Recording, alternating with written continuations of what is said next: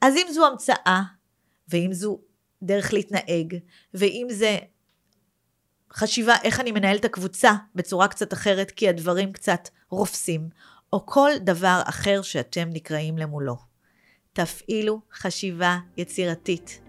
את הטכניקה הזאת תזכרו.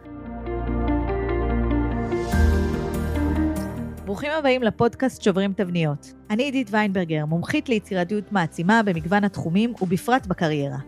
יצירתיות היא אחד המשאבים החשובים ביותר להצלחה בחיים. יחד נבחן אותה דרך סיפורי מקרה של אנשים מצליחים, ונלמד מהם איך לעשות זאת בעצמנו. שתהיה לכם האזנה נעימה.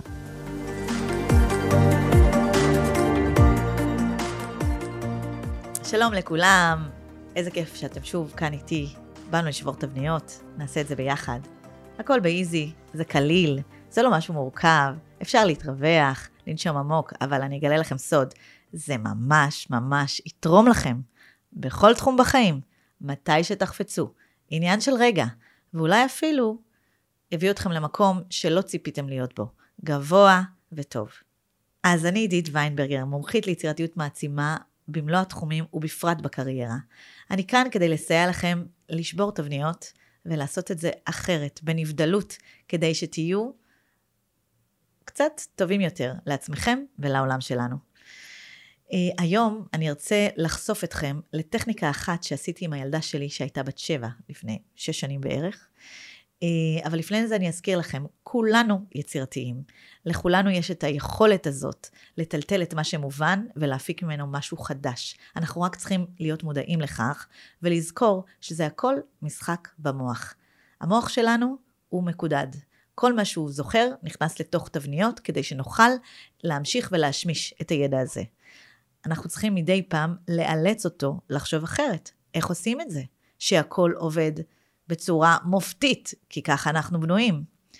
אז כמו שאמרתי, היום טכניקה מעולה שאפשר לעשות עם ילדים, אבל היא נכונה יותר לנו המבוגרים, שכן ילדים עושים את זה באופן טבעי, מה שאנחנו כבר שכחנו. אז אם במילים עסקינן, קודם כל נאמר, המילים עבורנו זו שפה שהיא המקודדת את התבנית. המוח זוכר את המילים כסמלים, כהבנות, ואיתם למעשה הוא מייצר את ההתנהגויות שלו, את הדפוסים שלו, את הפעולות שלו. איך אנחנו עוזרים למוח, יותר נכון מאלצים אותו, לחשוב אחרת? בואו ניגש לתרגיל. אבל אם תישארו עד הסוף, תגלו שאת התרגיל הזה שעשתה אז ילדה בת שבע, ועלה למוחה רעיון מבריק, פיתח מהנדס מקסיקני וזכה בפרסים שלא נדבר בכסף. אז בבקשה, קחו לכם מחברת, וכמו הילדים בבית הספר, דומה, שונה, יוצא דופן, תערכו רשימה של שני תחומים שונים.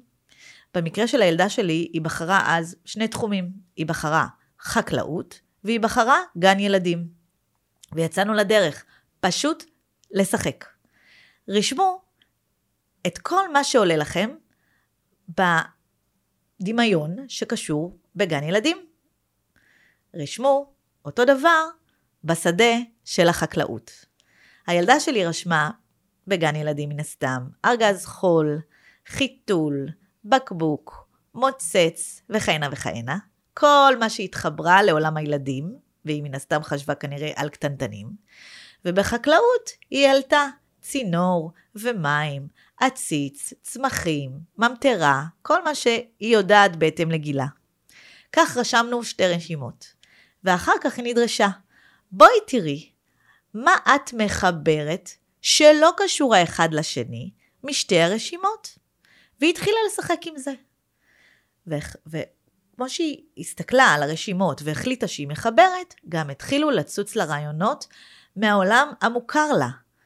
זכרו, היא ילדה בת שבע. אין לה ידע כמו של אדם מבוגר, ובכל זאת ראו מה עלה לה. מרשימת הילדים, היא החליטה שהיא לוקחת חיתול. מרשימת החקלאות, היא החליטה שהיא לוקחת עציץ. והיא אמרה לי דבר כזה, אמא, את זוכרת, כשאת תמיד מבקשת ממני להשקות, אני משקה, ואחר כך המים מטפטפים מטה ביחד עם אדמה ואני צריכה לגרוף אותם? שכן, כולנו יודעים מה יש מתחת בעציץ, יש שם חור כדי לנקז את המים, שהצמח לא יהיה שופע במים. אמרתי לה, כן, נכון. אז היא אמרה, מה הבעיה? אנחנו ניקח חיתול ונשים אותו בתחתית של העציץ. החיתול יספוג את המים. כשהצמח ירצה עוד, הוא ידע למשוך אותם. אני לא אצטרך לנקות, וכולם מאושרים. רעיון נפלא. סיפרתי את זה לחברה שמתעסקת, אה, ב... עובדת בחברת חקלאות גדולה, אמרה לי, וואו, רעיון נפלא. סיפרתי את זה עוד ועוד, בכל הרצאה שלי. וואו, רעיון נפלא.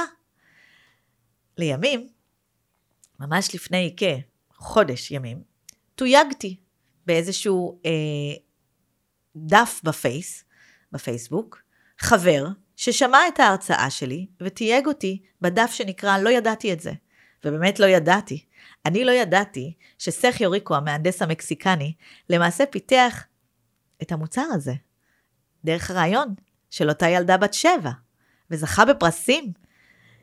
הוא פיתח למעשה פולימור שיכול לאגור למעשה 90 אחוז, אה, אה, אה, שהמים, סליחה, שנפגשים איתו הופכים למוצקים, והוא יכול למעשה לחסוך 90% בצריכת המים בחקלאות.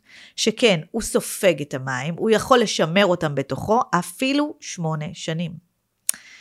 אז אה, שימו לב, איך רעיון פשוט של משחקי מחשבה יכול להפוך להמצאה גדולה.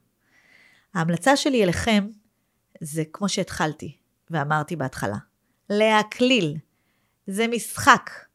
המוח רוצה לחוש שחרור הוא לא רוצה שתתקפו אותו בטנס. אני חייב פתרון, אני חייב פתרון, אני חייב...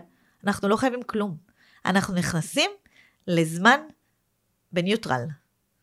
כשהמוח בניוטרל, הוא מנוטרל מכל רעשי הרקע, מכל מה שידוע, מכל הדברים הרשמיים, הבירוקרטיים שתוקפים לנו את המחשבה, והוא מוכן להתחיל להיות מטולטל. כשהוא מטולטל, השמיים הם הגבול שכן יש אין סוף חיבורים שהמוח יכול לעשות ולהביא לנו בשורה חדשה.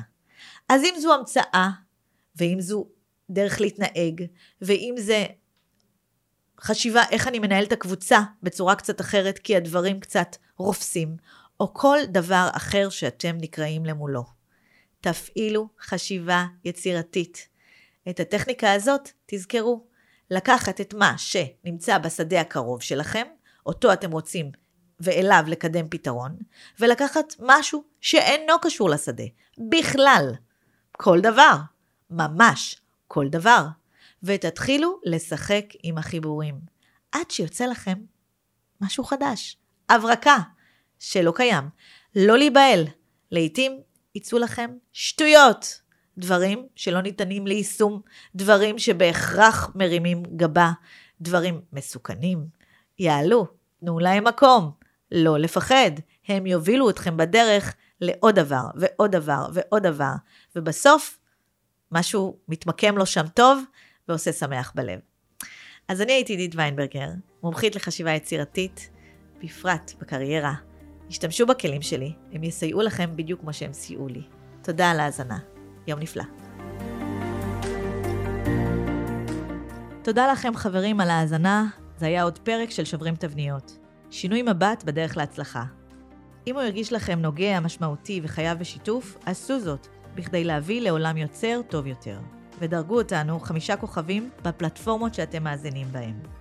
רוצים לעורר את היצירתיות החבויה בכם, בסביבת העבודה, בצוותי הניהול, להביא ליזמות חדשה ופריצות דרך במגוון התחומים? היכנסו ללינק שלפניכם, הרשמו או הזמינו את הסדנה הקרובה. כרגיל, היה לי כיף לשתף. נתראה בפרק הבא.